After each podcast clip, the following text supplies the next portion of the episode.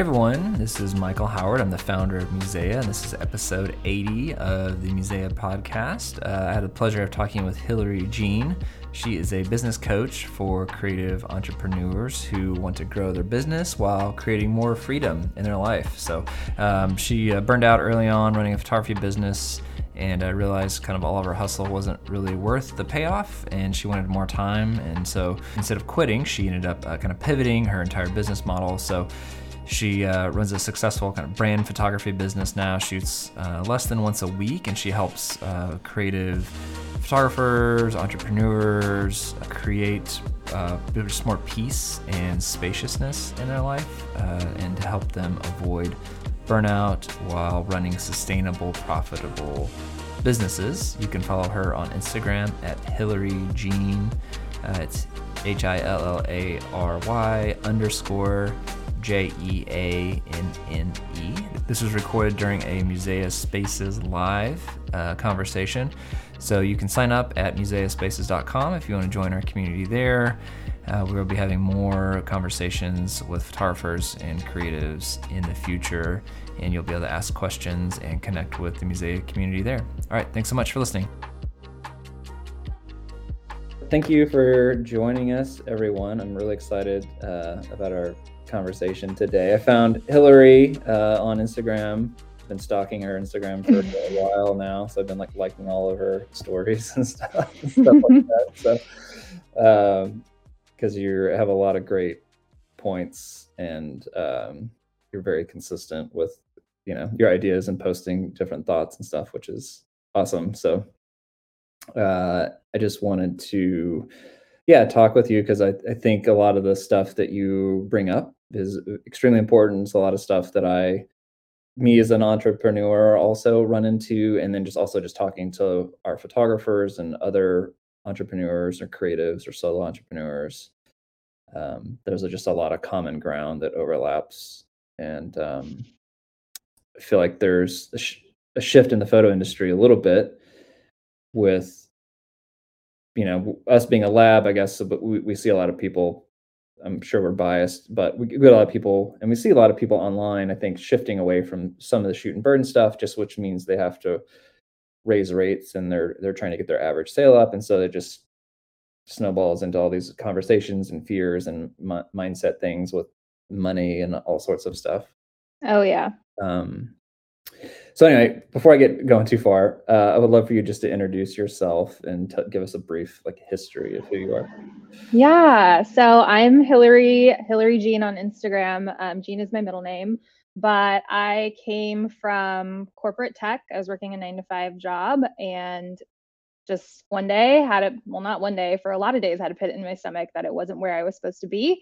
So I I really wanted a life of more freedom and flexibility and creativity. I'd always done art my entire life and I never thought seriously about photography because it always felt so technical to me.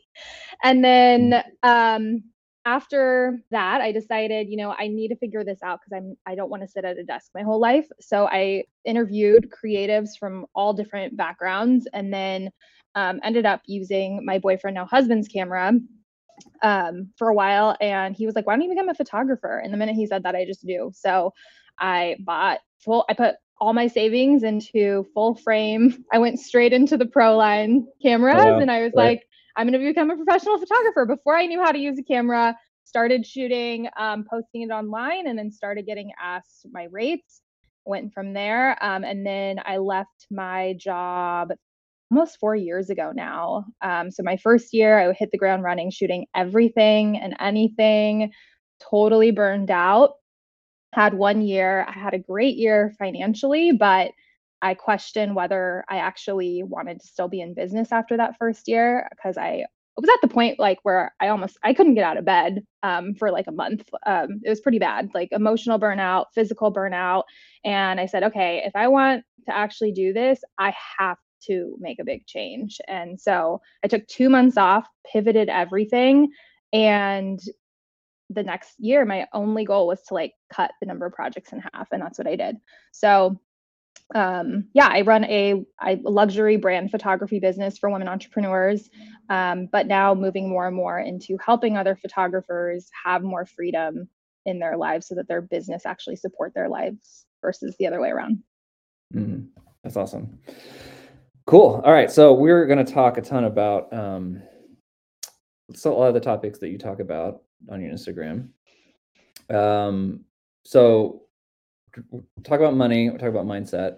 So we're just going to have kind of an open-ended con- or question here first. So what are some of the biggest money mindset topics that you're coming across as you're mentoring creatives? Yeah. Um, I would say, I mean, there's a, I think everything starts with mindset because your thoughts that you're thinking leads to how you're feeling and the way that you're feeling creates action. So if you are in the back of your head worried about there not being enough clients or enough people in your market that will pay a certain price or that's all rooted in scarcity so i think scarcity is probably the number one thing that comes up um, or one of the number one things that comes up so they feel like a lot of the people i work with feel like they can't charge what actually is a sustainable um, model for them um, so they have so they end up having low confidence on those sales calls, not charging what they're worth because they don't believe that there's enough. Um, mm-hmm. So that is a big one that I see. Um, and that also leads to overbooking. Right. So that's like the turn and burn model that I went through. So I went from shooting like seven to eight times a week to shooting less than once a week. Um, and I make made the same exact amount of money. And so the idea was it's always been about freedom for me. So, mm-hmm. um, but yeah, I think the scarcity of there not being enough leads people to make some decisions that aren't from a, an empowered place. Yeah. How do you how do you help people get out of the scarcity mindset where they're they're afraid there's not enough clients for them, nobody's going to pay their what they need to handle their family? Yeah, I think the biggest thing is actually just becoming aware of when you're in that mindset. Mm-hmm. So, I mean, there's three things here that I think improves that changes people from going to the turn and burn model into more of a sustainable high ticket model. And that's you need to have full belief in what you're offering, full belief in who you are offering it to, and full belief in yourself. So, we're kind of hitting in my coaching these three components of like, how do I change my beliefs about what my offer is and like how much I'm charging, that people actually pay this price, that it's valuable, that I'm good enough to, to do this. Myself as a photographer, like I'm worthy of this. And then also your potential clients, like not worrying about whether they can afford it or not, because that's not your business, that's their decision to make. So mm-hmm. it's those three things. So basically, the first step is awareness. So understanding where you may have some like subconscious thoughts on how you are navigating your business. Um, and then it's just recognizing that first. It, so I'd say awareness of having scarcity mindset in the first place. Yeah. And then from there, it's actually like changing those beliefs. Right. I, guess how would you change those beliefs? I guess do you have to tell yourself? Uh, is this like a I don't know. I'm sure everybody's yeah. Okay, so how do, how do you change from a scarcity? I think it's like okay, thinking about when I shifted from burned out into higher rates, my belief was this is the only way it's going to work. Mm. Like that was like literally my thought. So it worked because like that's how I approached my business. There was no other option. Mm-hmm. Um, so I think it's really interesting when you hear when I listen to entrepreneurs and that have had success, I first look at how they're thinking about things because that tells me everything. Um, so somebody who is doing that level up, like if your thoughts are, um, this is never going to work, nobody's going to book me, then it's like, okay, we need to change that because that's exuding in on in your marketing. Like if you're thinking like nobody's going to book me, this is never going to work, then of course you're going to get on a sales call and you're going to be changing your prices on the fly, you know, mm-hmm. instead of just like standing behind your price, knowing like, oh, like it's not a big deal. Like there's plenty of clients. I'm just going to keep going until I get it right. It's all practice. Um, so yeah, I mean, when it comes to shifting the belief, it's becoming aware of the belief, and then it's it is practicing that belief. So it's just like, how can I think about this differently? How do I want to change this? And that takes some time. So um, it really is. It's also figuring out the belief that feels natural for you because, like, even though I said, um, when it comes to, even though I say said there's no other way, maybe that's not going to work for you. So it's finding like what thoughts stick in your mind. Mm-hmm. Uh, and repeating that. Yeah. Um, so we got a couple questions. Uh, okay. So how, how do you not care what other people can afford? Is the first one. Oh, yeah. So I think of it this way like, it is rude to decide what someone can or cannot afford if you think about it, if you are working like at a fancy restaurant, let's say, and somebody decides, you know what, I'm going to use my money and I'm going to um, treat myself to this dinner and it's I'm celebrating myself and I'm going to splurge a little bit. Like if you were the restaurant owner and they came up to you and they're and you were like, you know what, I don't know if you can afford this, so I'm going to try to like sell you this like smaller the smaller item or like send you around the corner to like my burger stand instead. That's that's cheaper, even though we have like gourmet burgers here. Because you're paying like you're like, no, I want the gourmet burger because I'm paying for the ambiance and um, the service. And like, who are you to tell me what I can or cannot afford? So it's that's the mindset shift versus like being like, can my market pay for this? It's like I that's not up to me. Like that's on them to decide. Mm-hmm. Um, and if bookings are already scarce, how can a person be confident charging even more or a lot more? Which I think is very common. So, you know, he, he, it can be str- struggle financially of like, ah, how can I, you know, it can be very, very risky and scary. And, you know, if it doesn't work, like there could be some real financial consequences with you and your family or whatever your bills, you know? Yeah, for sure. Um, so I've worked on this too because a lot of people I work with are going from actually shooting a lot and then we are tightening up and then we are getting them to clear their plate a lot with higher rates.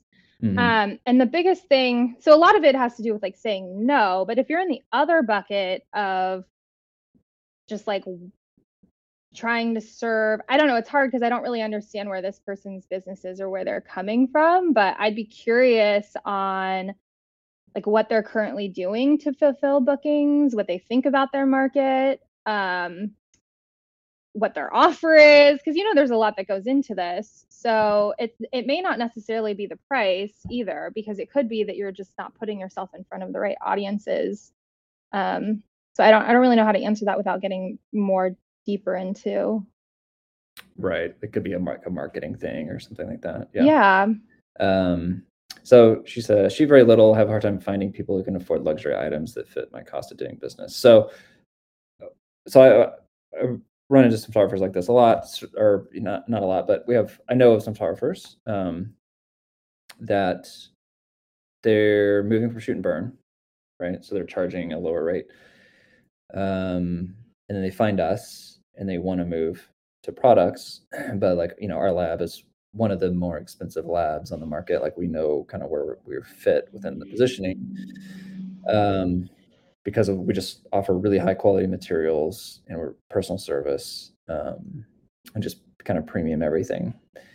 But the, the photographers they they want that. Like there's a group of photographers that really want that. Um, and so there's they may be building all their price lists and stuff to that, but struggling, I think, with them either getting their current clients over into it, which is a, is a huge financial jump, you know, at times you have people that are going for, you know, it could be a, a 10X type ask of like 500 to 5,000, like, you know, it could be that type of a switch. So getting shoot and burn clients something over to that is very, very hard transition. Um, and then I guess they, my assumption is there's just the, the marketing piece isn't quite there of like who their target market is and that type of thing. Yeah, yeah. So I my personal journey was I kind of slowly worked my way up this, but I don't think that's necessarily it necessarily needs to be that way. I think it's a mm-hmm. little bit easier to your mindset as you work up slowly like because pretty much like every three clients I was raising my prices at to something to something that felt right. So as yeah. I worked my way up, I was just slowly creating a snowball effect of referrals at higher and higher prices. But that's not to say you have to do that. I mean, if you really wanted to just jump into a different audience, it's possible, but know that there might be a lull because you need to practice figuring out how to reach that new audience. So it's going to come with like testing new things, getting in front of in front of people, like understanding what their problems are because they are two totally separate types of clientele. The people that I started with my business with are not the same people that are booking me um, for now. Right. And there's been a couple that have moved up, but um because yeah. they've they've grown with me, but it's I'm offering something totally different. So also my value changed. Mm-hmm. Yeah. Yeah, we're running into a lot. I think where a lot of photographers, at least that we run into, they they like what we offer in terms of the, the this kind of premium, best of the best type material print product. Um, but marketing to clients that have the same value, uh, shared value and alignment is um, they don't necessarily know where to start with that, uh, where to find those type of clients that want that type of thing. Um, and so one of the photographers previously interviewed, she was talking about like going to like museums and getting in with like people that attend museums a lot and art galleries because they tend to value like visual art a lot. Um, but anyway, yeah, it's just uh, trying to figure out where where those clients are that want to pay those things. But do you do you suggest like in like a very practical way, like maybe somebody doesn't have the clients where they need now, they they want to go high end should they have some sort of other income stream as they work on identifying those clients so that they're not they don't feel yeah.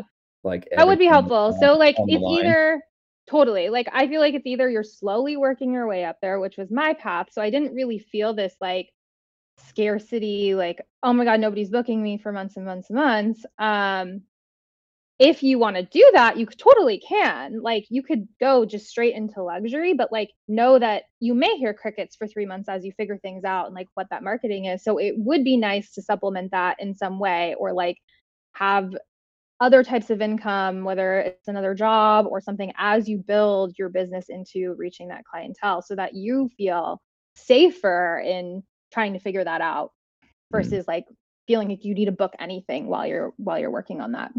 Right.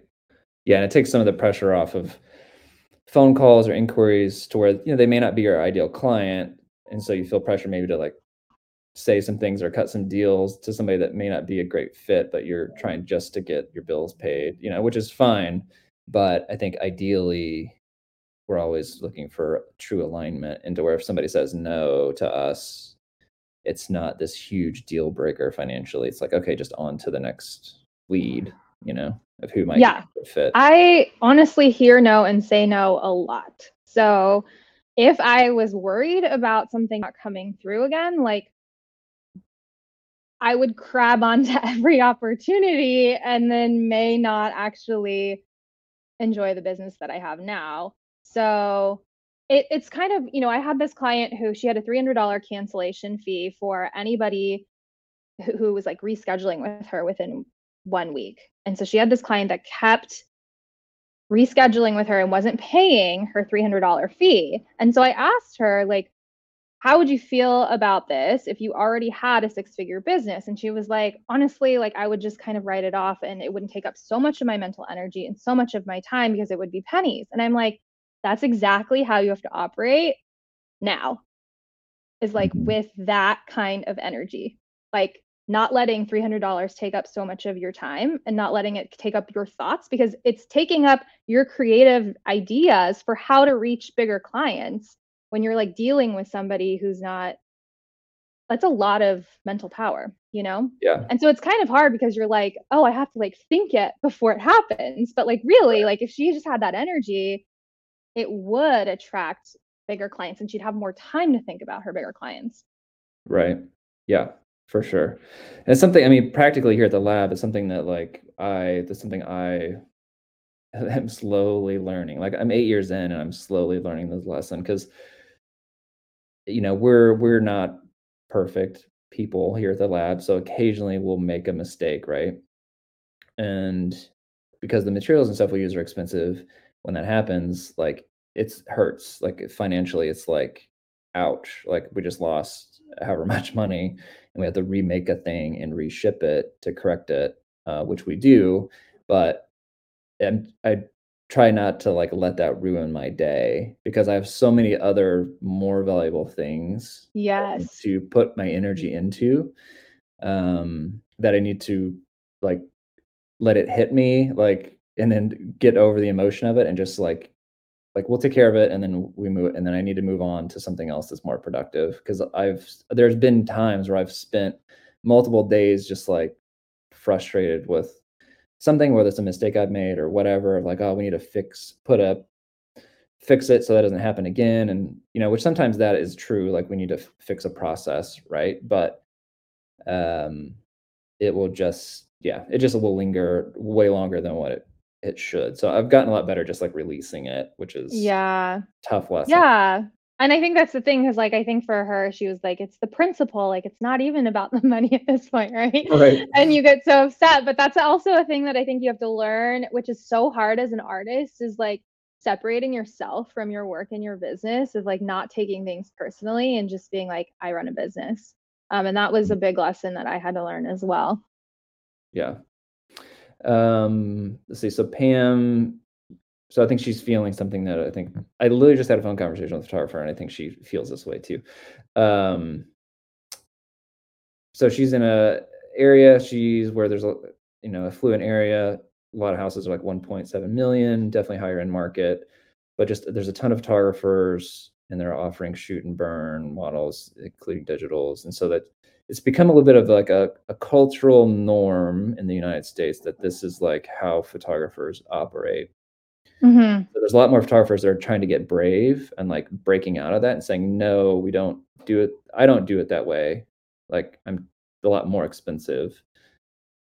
You know but there's struggle to get clients because there's always there's this is kind of a norm breaking cycle that they have to have with a client who's used to a certain thing and experience what what advice would you give to like pam or any other photographer in that situation Yeah, I mean, those might not be your clients, the ones that want shoot and burns. So, like, you know, I was on a set with a videographer and he was so burnt out that it really affected our shoot day experience. And it wasn't like, honestly, it was it was a horrible client experience from my side as the photographer, but also the client that was dealing with that.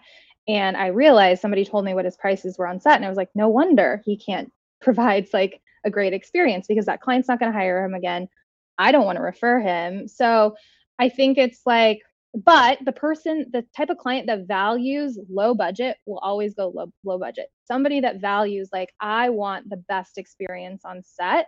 Like if if they if he had higher prices, he wouldn't have had to rush off to another shoot. So it's like if he really served everybody on that team well, all of us would refer him to our clientele who do value those things over price. Um, so I think that's one thing is like letting go of people that really just care about price because there are always going to be photographers that are coming up doing churn and burn. It's like I was there my first year, like because I didn't even know like that that you could do it differently.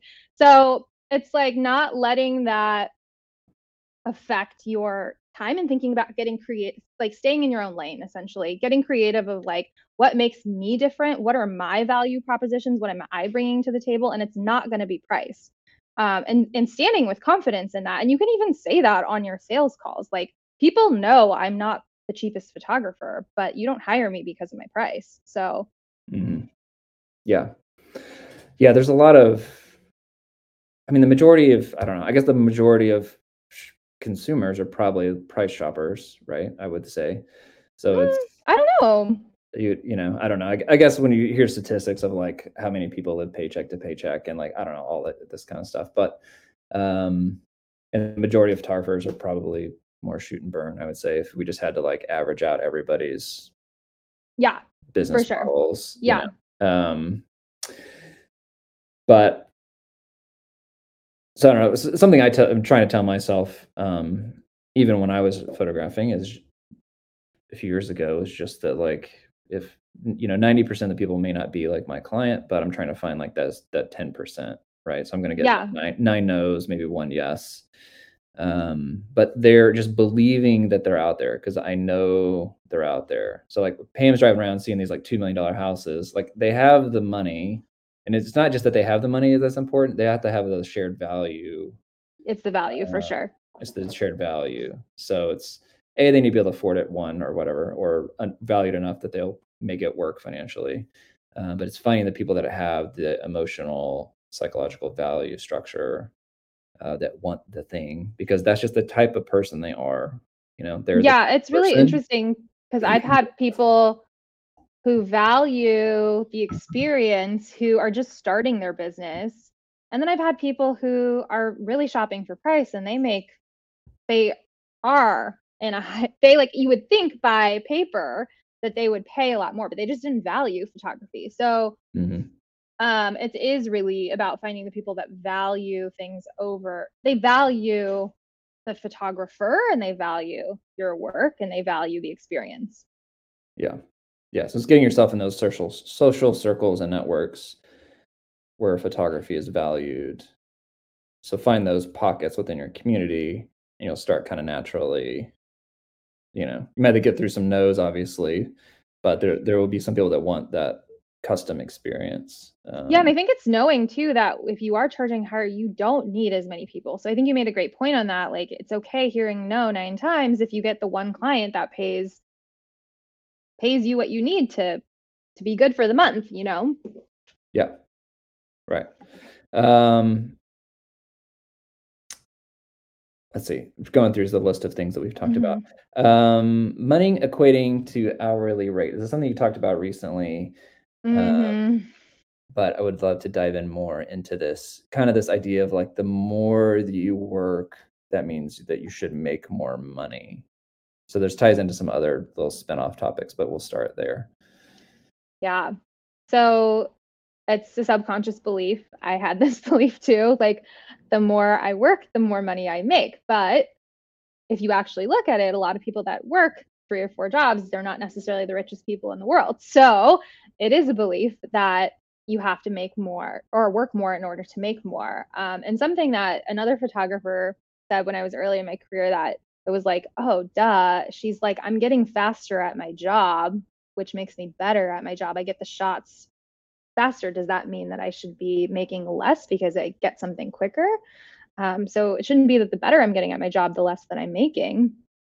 Um, so this is why moving out of hourly makes such a big difference is instead of thinking about your time you need to think about like what's the actual value that i'm bringing and like how much do i actually need to make in order to have the lifestyle that i want and then based on that, what's the experience that I can provide that matches this value? So for me personally, like I my max is shooting once a week and I'm even doing less than that now. Um, so it was like, okay, if I want to make a certain amount per year, what once a week, if I'm shooting once a week, like if I divide that number, it's just simple math, like, okay, this is how much I need to charge. What's the experience I can provide that matches this value? Mm-hmm. Um, and it's not really about the amount of hours as much as it is about the value. Yeah. Yeah. Um, what are what are some examples of like value photographers bring to a client experience that you've seen other maybe maybe people you're mentoring or other photographers you know of just some like little practical things that you feel like maybe they're doing that add value beyond just i charge this much yeah i mean creative direction instead of like billing for it separately, like you can include that as part of your experience. So that is a big one. Um, I had a mentor, a mentee. So my favorite th- place to get to with my clients is that they become so empowered, so confident. They're not worrying about what other photographers are doing anymore, like what their market can or can't afford. They're just like fully in their creative power. And so they start thinking out of the box and this is what actually starts attracting people to you is when you're doing things differently because you're in your creative power, right? So I had a mentee who uh, we worked together for six months and um, she was really finding a love with like mental health professionals and photographing anyone in the wellness space And so she started getting like really into her offers, being like, how can I create a package that is like self care for people that are taking care of people? Mm-hmm. And like, I was like, that is genius. So it's like, and then she started like getting on podcasts in the wellness community talking about how photo shoots could be a self care experience. So it's like, that's what I mean by like getting from like your thoughts being in scarcity, comparison, all these other things are preventing you from actually like becoming like the, a true CEO and like in your creative power, which we're creative. So we all have this. Everybody has this, right? Yeah. Yeah. Yeah. And you've talked about this some too. I know the kind of being in your creative power. And I think you touched on a little bit earlier, just like with the pricing thing of like the $300 and how that can like zap your energy. But I guess if you can't talk about like for you, self care, taking care of yourself to where the energy that you do expend, because we all have a limited amount of energy every single day, a limited amount of hours. So the energy that you do push out needs to be in a healthy place, uh, which I think is what you're kind of calling this is like creative power. If you can maybe expand on that a little bit. Yeah. Um, well, this is where I realized like even though I have a day where I'm not doing anything or I have it open on the calendar and I get a last minute inquiry, I really have to check in like because I almost feel like it takes away my energy from being able to to serve in other ways of my business. Um, so it's actually not just $800 here for the day. It's like, no, actually, like that is preventing me not only from the time, but like I feel less creative energy by giving that to another client than to like focus on how I want to grow, like think about on the business versus being in my business.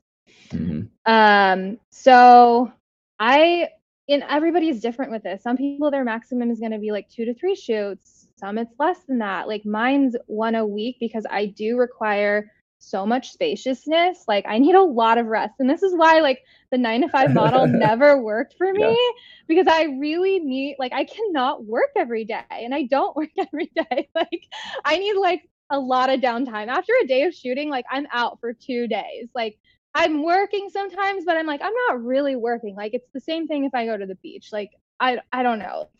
Like so resting for me is so important as part of my business and like not feeling guilt around that. Um also there's different types of rest, right? So um you know, it could be like going on a drive or going on a walk or doing something artistically that isn't photography related where I can just like mess up and you know try new things without it, there being any pressure. Um, mm-hmm. So I think of that all as as as production productive rest. Yeah, yeah. Rest is productive. Yeah. um, it's not unproductive. It's like you need to schedule it in. So yeah, um, and I um, couldn't think about like my offers and being creative with on the business if I was in like my shoot and burn, because I'd be too tired to think about mm-hmm. my own business. I'd be thinking about just everybody else in like survival mode, right? yeah. Yeah. Yeah. And it's, I mean, this is something like I take pretty s- seriously. Um, so something I like a little peek behind the scenes of stuff we do at the lab, like how I, how I, we run things. So basically through like kind of end of January through um, sept- all the way through September. It's like kind of beginning of October. Um, I let my basically the employees that are full time. I let them every every other week. They only work four days, so I pay them for five. But every other week they have a day off that they're That's just awesome. like literally supposed to unplug.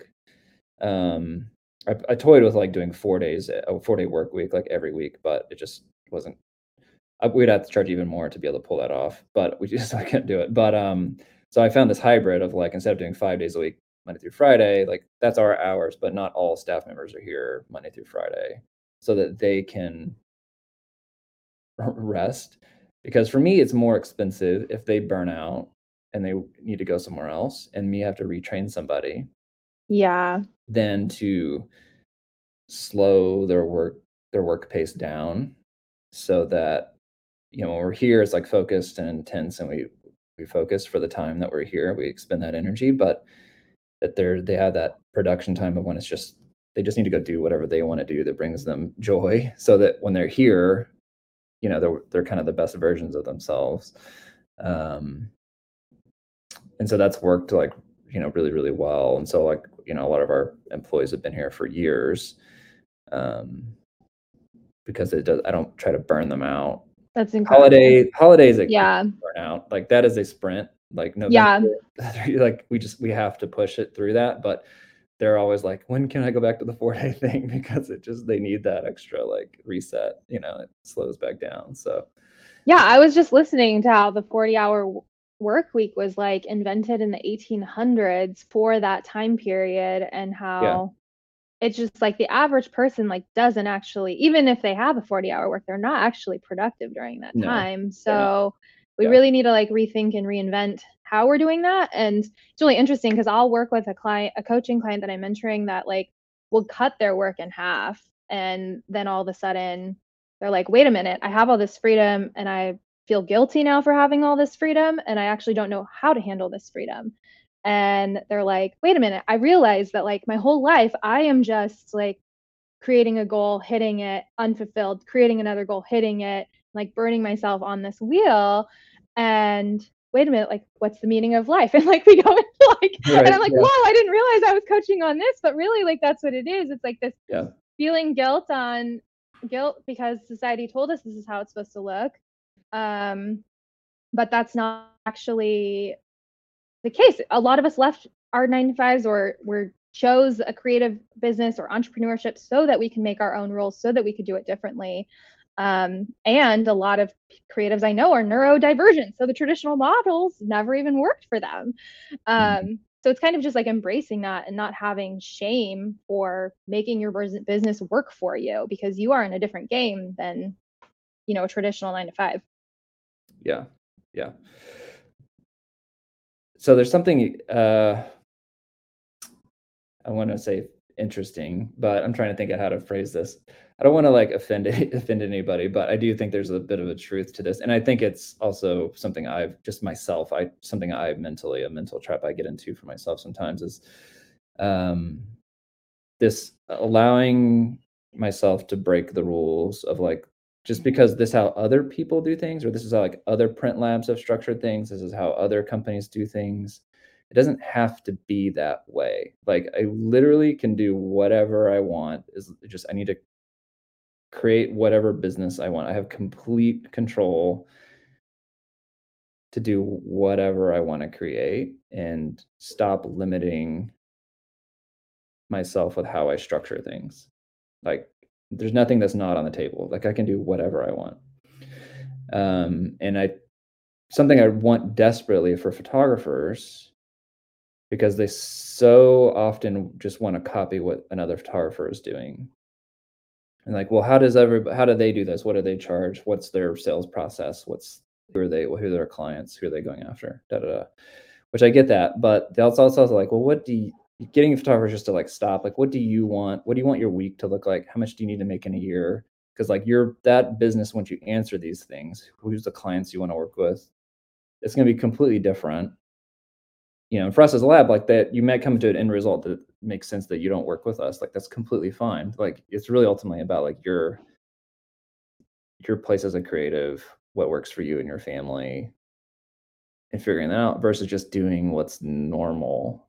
Like we should be a lot should be a lot less normal. Like there's too much like everybody's doing the same thing kind of thing. Like i want people to like break break molds like go do something else. Like do do something new. Yes i'm so passionate about this topic but i do think that's why so much starts in the mindset because if your mind is focusing on other photographers instead of recharging yourself by going to to on walks or going to the beach or being in your art and you're instead looking at what other photographers are doing and like you know freaking out about scarcity like that is what's going to keep you from thinking of out of the box ideas that'll actually allow you to charge a lot more because you are standing out in that way so you're doing it your way and you're standing out yeah yeah how do you how do you help photographers put the blinders on like just shut I tell Instagram? them mute, yeah, mute anyone on Instagram. I tell my clients like mute me. Like like if Yeah. if if if you're comparing yourself in any way, mute it because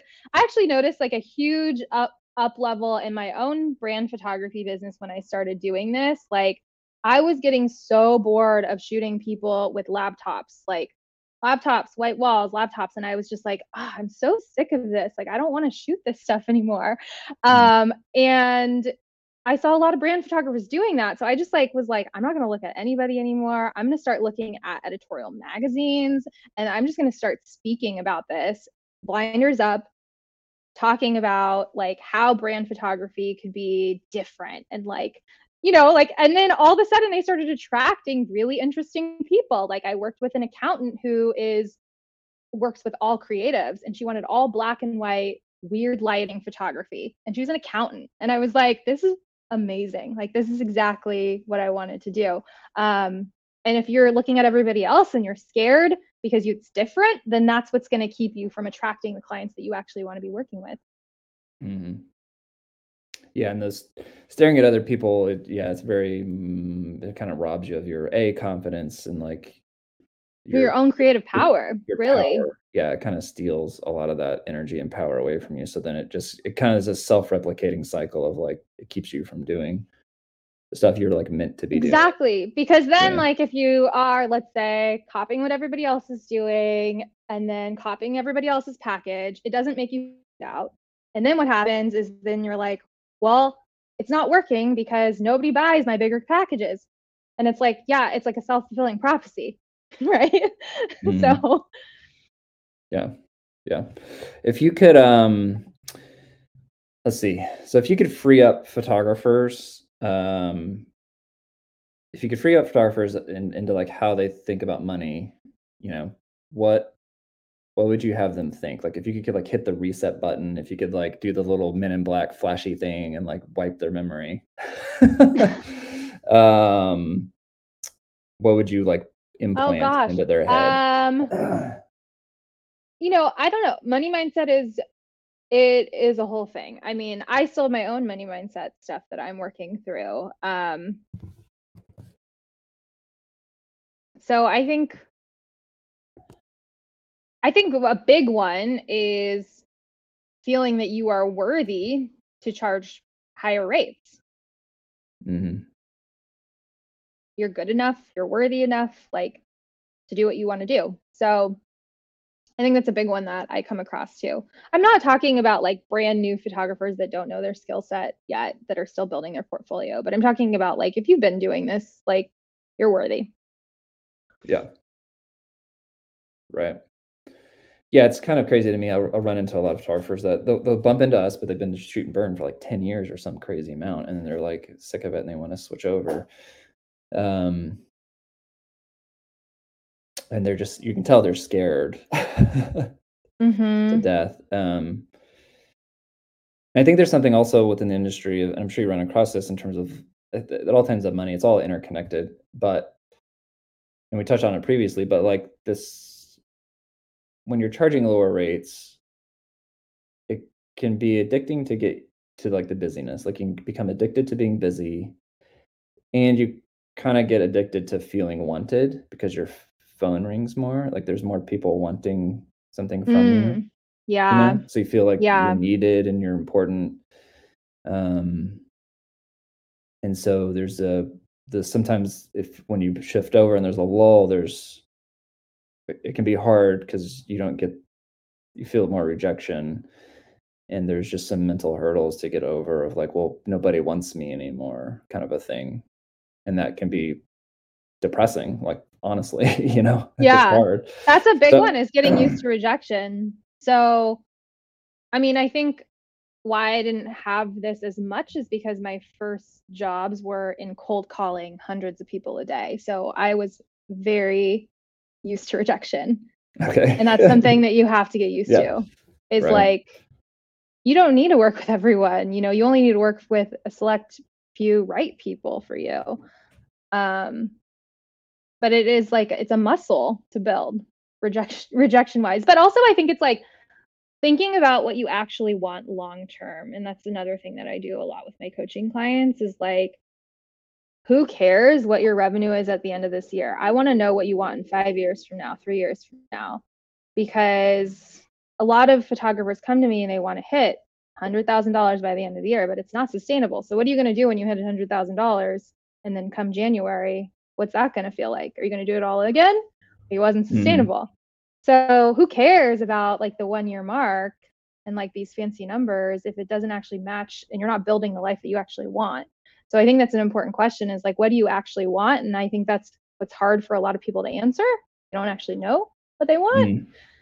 Mm. Um, and you think you want freedom, but you actually want freedom because freedom means like having a day of no work. Like, how does that feel? you know? Yeah. Right. Yeah. they're like, wait a minute. I wanted this, but this is uncomfortable. Like, I want right. calls, I want emails, I want clients. Yeah. Like, yeah. Like nobody's gonna want to hire me again. Yeah. Um yeah, that feel as well. Yeah. I I mean I I go through I still go through this where anytime there's like a lull, like we had a dip recently and I was like freaking out, you know. Mm, but it yeah. always snaps it always snaps back. You know, it's always it's like a roller coaster. There's always peaks and valleys. It's just natural how it is. So I'm trying to lean into like when there's a lull or something instead of wasting my energy worrying about it snapping back or something um being productive of like okay i have a lull here so now i can actually work on some stuff i've been yes. that are on my to-do list that i, that I haven't been able to do uh, so i need to take advantage actually advantage of this time it's actually a good time so i can actually get some stuff done on my to-do list that i've been putting off that i always yeah, complain about shift. i don't have enough time and like okay i actually have the time like i need yeah. to do the, do the thing so yeah yeah and i think it's also remembering that like there's always something coming around the corner. Like you said, it's a pattern. It's like you have the lows and then it like always comes back up. So it's like remembering like there's always and I kind of have I have this belief naturally like there's always a client around the corner. So I'm not really worried about the no's because I have that belief. Yeah. Yeah, there's always somebody coming. Um yeah. Uh, does anybody else have any questions for Hillary about just anything. Um, I can keep peppering her with questions, but is anybody has anything else? Um, let's see. Da, da, da. Let's see. We've covered a lot of this stuff. Um, how do you talk about like communicating value efficiently? So, like, because if we're not pricing on if everything's instead of shifting from pricing, right? So like I mean, a stuff costs a certain amount, so yeah, we get that. But like, how do you how do how do photographers or what are some things they should be doing to communicate actual value either through mm-hmm. social media yeah i think like a big one is benefits over features so i'll see this a lot when i'll do like audits of my coaching clients offers is like it's not stop talking about images is what I say a lot. Like the quantity of images, the number of images, like 50 images. So it's like you are solving a problem as an entrepreneur. What is the actual problem that your clients have? So for brand photographers, for example, if like everybody coming to you is launching a new website, I'm talking, my value is like, I'm going to help you launch a new website that's on brand. I'm not talking about like, this is how many images you get. It's like, so, what's the benefit of what you're offering, not the features of what you're offering? Um, and so, if you can start t- thinking about how you're solving problems and designing the value of your packages in that way, like that'll already increase the perceived value of of what you're doing.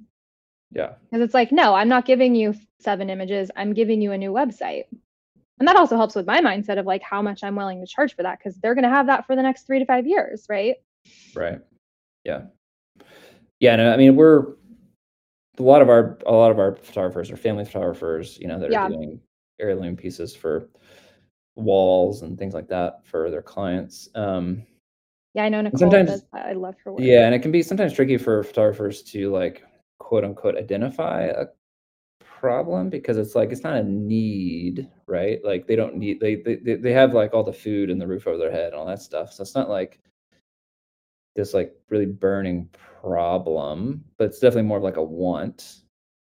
Um, but it's still like something that you're solving or fulfilling in some way. So I don't I don't know if you've worked with a lot of family photographers that where you've talked them through I mean, I think that is a problem, right? Like if you are a family who wants to preserve a memory of your child that lasts forever or like for your lifetime to pass down to your kids, like that is a problem that you're solving. Like I'm putting myself in like a the perspective in the shoes of being a mom. Like if I really valued that, I would go out and try to find it. So, you know, it's still a problem. I would say too the idea understanding problems like helps a lot is getting on actual calls, like sales calls. Um, mm I know mm-hmm. a lot of photographers that'll just send over PDFs, um, and I think there's so much value in having conversations. Um, one for market research, but two to like communicate the value and also like build the face-to-face connection that a lot of people in the commu- in your community may not be doing. Yeah. Um, so that is one way. Like I'll do audits of my coaching clients' sales calls because I actually record them. I get permission before the call if I could record my sales calls. And then I could see like what the actual words are that they're using. So if they are saying words like, um, I want to preserve like this this time in my child's life, and you're hearing that over and over again, like use those exact words in your marketing. Um, mm-hmm. Talk to how you're preserving your child's life at this time, you know. Um, so you are able to like assess problems based on what people are saying and the words that they're using. Yeah yeah.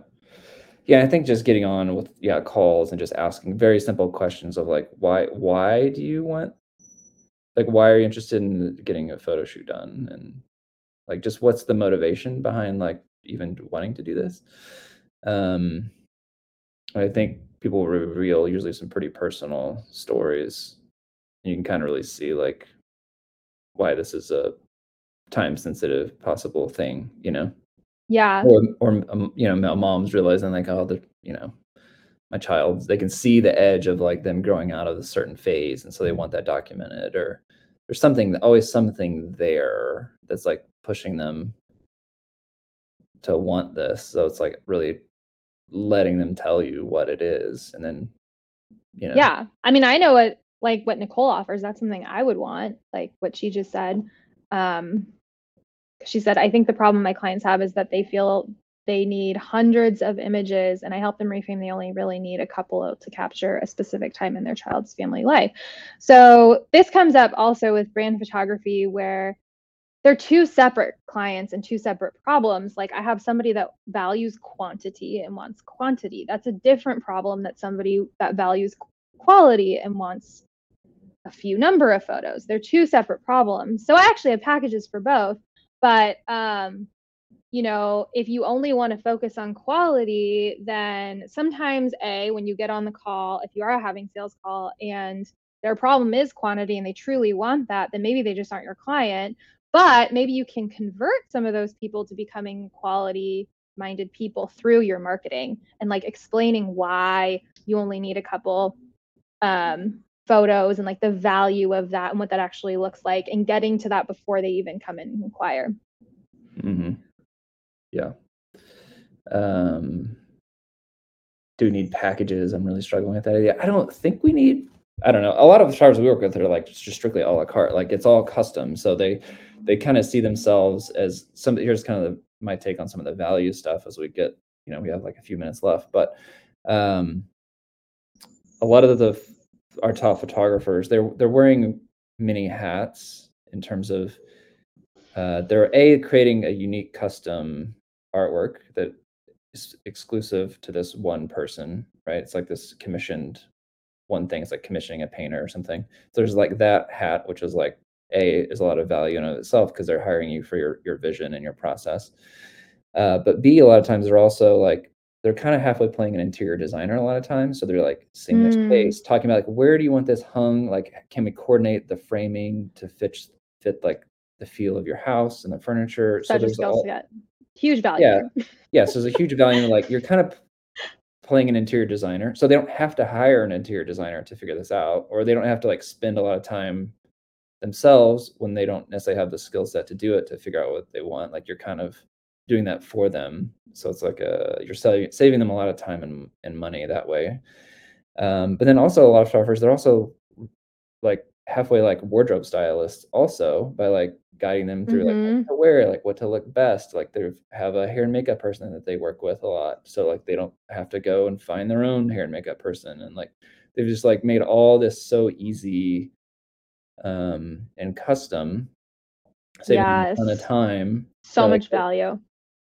Demand they should demand a high price point because you're taking Yes, so work yeah. off of their table and Yeah, so it's communicating that, but also like I don't think you have to underestimate the that that is I'm just thinking about my mom like if she wanted to buy a print, we get so many text messages like how does this look above my my frame? What size do I need? When she was asking me and I was just like I don't want to deal with this. I don't know how to deal like and she would literally if if somebody like was like, "Hey, I will come to your house. I'll figure out exactly what frame you need." Like she would be like this is so valuable like i don't think it takes like that much convincing as long as you are like showing exactly what you do and why you do it and the right person will understand that Mm-hmm.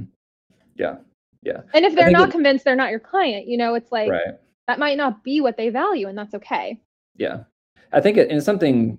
But I think photographers and even us at the lab, like I think it, it's easy to like kind of, um, because what you're doing every day, sometimes it's it's easy to like miss seeing like the value you bring and then communicating that effectively. So there's a lot of stuff that we do here that I just maybe we I just don't show or talk about enough because it's just what we do. Like, and I just am doing the the job and moving on to the next thing versus taking the time to like communicate that and share like why why I'm doing what I'm doing. yes.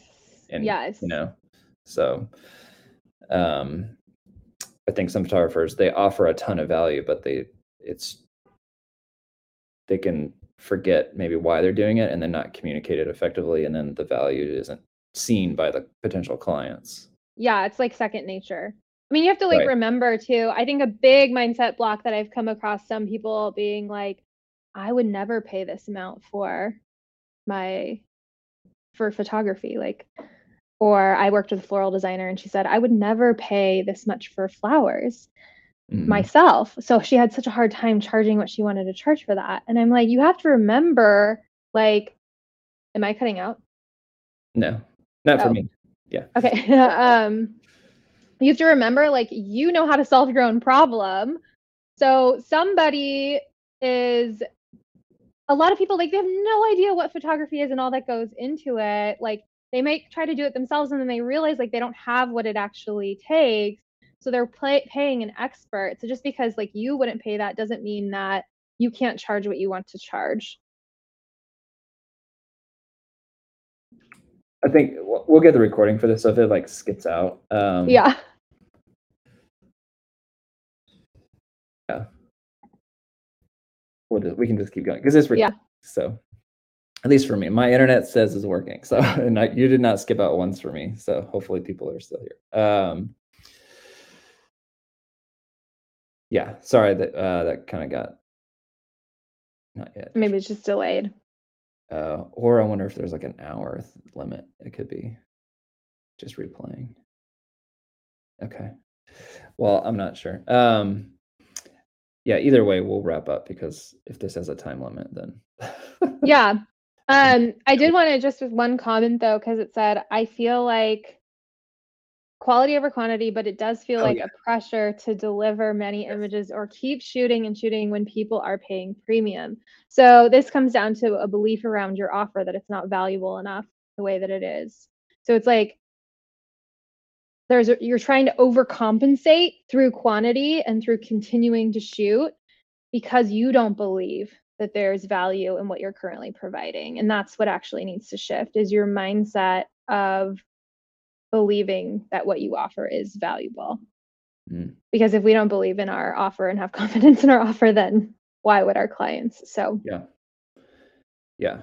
And I would say there's a there's a segment of people that are in the luxury market. So one of the things I'm we kind of end on this, but um, that like the I've heard recently or read somewhere online like kind of the new flex is not like buying like expensive stuff like or whatever to like show off your social status like kind of the this like social flex if you will is like just freedom is like mm. i have mm. time to do the things that i want to do like that's what we is really like the big deal it's not like look at this like $200000 gen car. z yeah, I don't remember what but it's just like the it's not the, yeah, it's not buying like the two hundred thousand dollar car. It's just the like I have the freedom to do what I want to do with my time more.